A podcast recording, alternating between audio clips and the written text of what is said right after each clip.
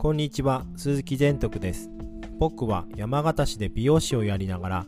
ベックスジャーナルライター、ビューティービジネススタンダードライターの執筆活動もしています。本日は、えー、朝からあのお客様がいらっしゃいまして、で前回、宿毛矯正をやられたお客様だったんですけども、あの別の日に、えー、カラーをしていただくような流れにしていただいたんですけども、まあ、その理由としては、あの宿毛矯正をやった後にハイライトですね、えブリーチを使ったハイライトを入れて、まあ、あの白髪とかが目立たないようにこまめにちょっとハイライトを結構多めに入れるんですけど、アルミホイルで言うと100枚ぐらい入れるんですね。だから結構時間がかかるので、宿毛矯正と一緒にやってしまったら相当時間が1日だけでもう終わるようなイメージになるのと、あとはやっぱり髪に対しても負荷がやっぱり大きくなってしまうので、別の日にしていただいて、今日やらせていただいたんですけど、で、そのオーダーっていうのが、もう桜色っていうんですかね。ちょっとなんかピンク系の色をオーダーしていただいたので、で、今回は、あの、ハイライトも入ってるので、まあ、テイントバーの、あのカラーとかを使ってやるんですけど、まあ、そのカラーっていうのが、結構しっかりっていうんですかね、えぐいぐらいに発色が綺麗なんですよ。高発色高サイドのカラーになるんですけど、本当になんかマニキュアみたいな感じの色味が出るカラーになるんですね。で、そのカラーを使って、あのカラー、そのピンク系のカラーっていうのをやったんですけど、まあ、前に、そのピンク系っていうカラーをやった時に、あの、加納美香さんみたいな、あのちょっとバイオレット寄りのピンクになってしまったので、まあ、なかなかそのピンクはやりたいけど、なかなかちょっとピンクが、あの、えぐいぐらいに入りすぎるのちょっと困るっていうことを言われたので、まあ、なるべくちょっとこう、ピンクがぐっと入らないような感じのちょっと調合しながら、えー、染めてみたんですけども、でもその代わり、やっぱりあの、ブリーチをやっぱり入れてるので、色の定着っていう部分ではちょっと弱くなるというか、ちょっと薄めの感じの色にしてくると、体色だったりとかそういうのがちょっとまあ普通のカラーよりはちょっと早く出やすいんですね。で、そういう場合っていうのは、またやっぱりあの、例えば美容室とかだったらメンテナンスで言えば、1週間後にちょっとまた色味を足してっていう風な流れをすれば、まあ、その色のモチベーションっていうかその状態っていうのは上げられることはできるんですけど、まあ、そんなに細かくね美容室に来れるっていうわけでもないので、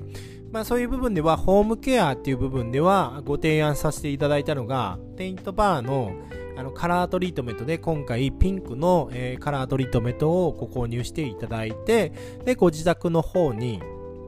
でのホームケアっていうのをちょっとやっていただこうかなっていう風な流れを、あの、お客様にお勧めさせていただきました。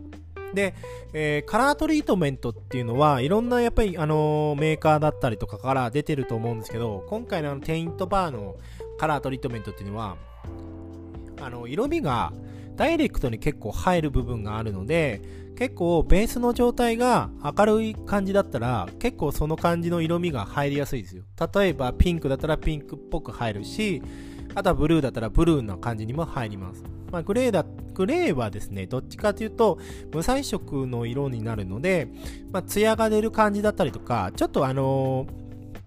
くすみ感が出るような感じの色だったりとかします。で、その3つを合わせたりとかすると、まあ大体ちょっと紫っぽい感じの色になったりとかするので、ちょっと体色でオレンジに寄ってしまいやすい方なんかは3色を購入して混ぜて使うっていうのもいいかもしれませんね。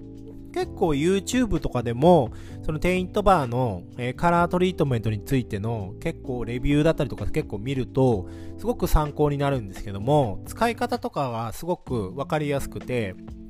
あのーそうですね、あのー、見てて思ったのが、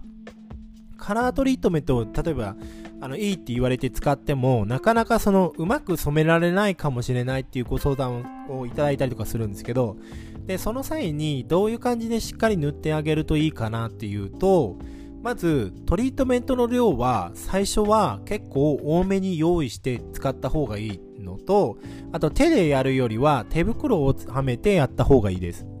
やっぱりあのカラートリートメントの部分では直接染料的なものがすごく強いので爪の間に入ったりとかするとそのままの爪が染まってしまったりとかしてしまうのでそうするとなかなかちょっと日にちを置かないと取れなくなっていったりとかしますので必ずなんかあの手袋をしてあの、やると一番いいかなとは思ってます。で、あの、ムラなく染めるようにするためにはですね、まあ、ブロック分けというんですかね、大体あの染める手順を決めておくと一番いいですね。まあ、大体は上の方からサイド、横からですね、染めていって、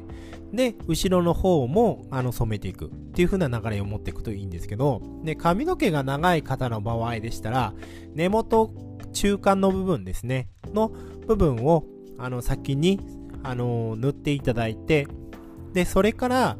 ちょっと時間を5分ぐらい置いてから毛先の方にあの色味を足してあげるような感じにしてあげます。で、えー、それで、えー、10分ぐらい置きます。で、10分ぐらい置いたら、今度は根元から毛先に向かってコーミングをします。コーミングっていうのは櫛で髪の毛を溶かすことなんですけども、で、その時にコーミングをする時の注意点なんですけども、コームの状態を寝かしてしまうと薬剤っていうんですかカラートリートメントが取れてしまいます。取れてしまいますのでコームを寝かせない状態で立てた状態っていうんですかね。まっすぐな状態で下まで、あのー、薬剤を均一に行き渡るような感じでやっていただけると、あの仕上がりの部分もツヤツヤになったりとか、あと串取りのあの串刃とかにやった時も、髪の状態が結構引っかかりができにくかったりとかするので、あの、仕上がり感がちょっと違ったりとかします。で、その後、まあ、あの、5分から5分ぐらいかな、置いていただいて、で、流します。で、流した時の注意点は、色味が最後まで出なくなるまで流してください。まあ、そういう感じにしないと、タオルとかに、あの、色がついてしまったりとか、あとやっぱり地肌の部分に残ってたりとかすると、やっぱりかゆみの原因だとかになりますので、あの、トリートメントでちょっと色味を定着させたいからって、あんまりなんか流したくないって方もいると思いますけど、あの、やっぱり1週間に1回ぐらいやればいい程度のものなので、まずはしっかりと流して、その状態っていうのを、あの、まず作ってください。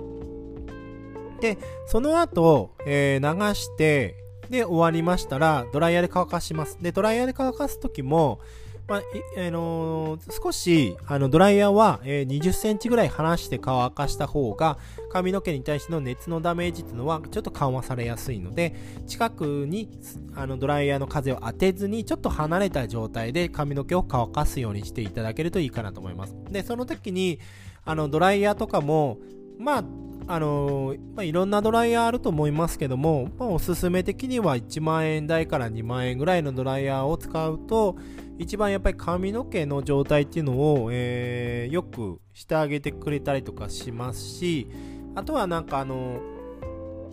ドライヤーだけじゃなくてちょっと美顔器的な感じだったりとかあの冷風をちょっと当てたりすると顔のリフトが上がったりとかっていう風なドライヤーもあったりとかしますので、まあ、その辺ぐらいの値段のドライヤーっていうのをまあ持ってたりとかすると結構あの髪の状態っていうのもあのー、なんだろうまとめやすかったりとか、使いやすかったりとかしますので、そういうのもおすすめしております。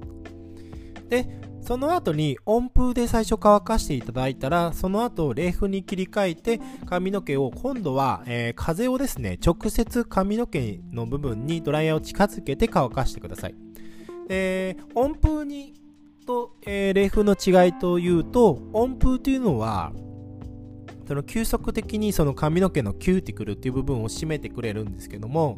ただ髪の毛が太い部分だったり細い部分があったりとかしますのでどうしてもムラっぽくドライヤーであのその音符で乾かすと出来上がったりとかするのでパサついてる部分だったりとか乾きが甘かったり部分っていうのも出てきやすいと思うんですけど最後に冷風を使うことによってその状態を均一に保てるような形っていうのを持っていけたりとかしますのでそういう部分では温風をしたら冷風を使って髪の毛をしっかりとキューティクルを締めるような状態。で、その状態をしっかりと作ってあげたら、今度は、えー、オイルをつけたりとか、アウトバストリートメントって言われるものですね。洗い流さないトリートメントとかを、毛先ですね、根元の方につけてしまうとベタつきだったりとか、あとはあの、匂いの原因になったりとかしますので、えー、大体つけるとしたら毛先の方にですね、えー、そういうものをつけてあげるようにしてください。結構根元近くにオイル成分とかをつけたりとかすると、意外とやっぱりあの、カラーの退色の原因にもなったりとかしますので、根元付付近にはあまりつけずに、毛先の方ですね。まあ、例えばアイロンする部分とかね、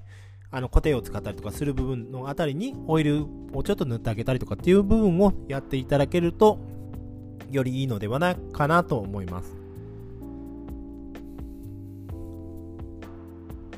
結構あのカラートリートメントっていうのを、まあ、使ってない方っていうのも多いと思うんですけど意外と、えー、ホームケアであのシャンプー、トリートメントをだけ揃えるだけじゃなくて、カラーをされてる方はカラートリートメントとかを使ってあげたりとかすると、まあ、このなんかあの自粛生活だったりとか、ちょっと外出ができなかった期間とか、美容室行けない期間とかでも、髪の毛の状態を整えることっていうのはすごくできたりとかしますので、そういう部分では、あのカラートリートメントっていうのもチョイスして一つ持っていったりとかするっていうのも、あのカラーを、えー、結構あのチェンジしたりとかして、あの夏はちょっと明るくしたいっていう時でもすごくその色の状態っていうのをキープできたりとかしますのでぜひそちらの方もご参考にしてみてくださいまあ、一応僕がおすすめしてるのはテイントバーのカラートリートメントシリーズっていうのはすごく使いやすかったりとか、あと伸び率とか、あと匂いもすごくいいです。で、手触りっていうのも結構差し上がった後もつるっとしたりとかしてますので、非常に使いやすかったりとかしますので、ぜひそちらの方もご参考にしてみてください。はい。では今日はですね、えーと、カラートリートメントの使い方だったりとか、あとまあ宿毛矯正のね、やった後とかのアフターでそういうアイテムとかの使えた方のレクチャーっていう感じで今日は配信してみました。はい。では今日はこの辺で失礼します。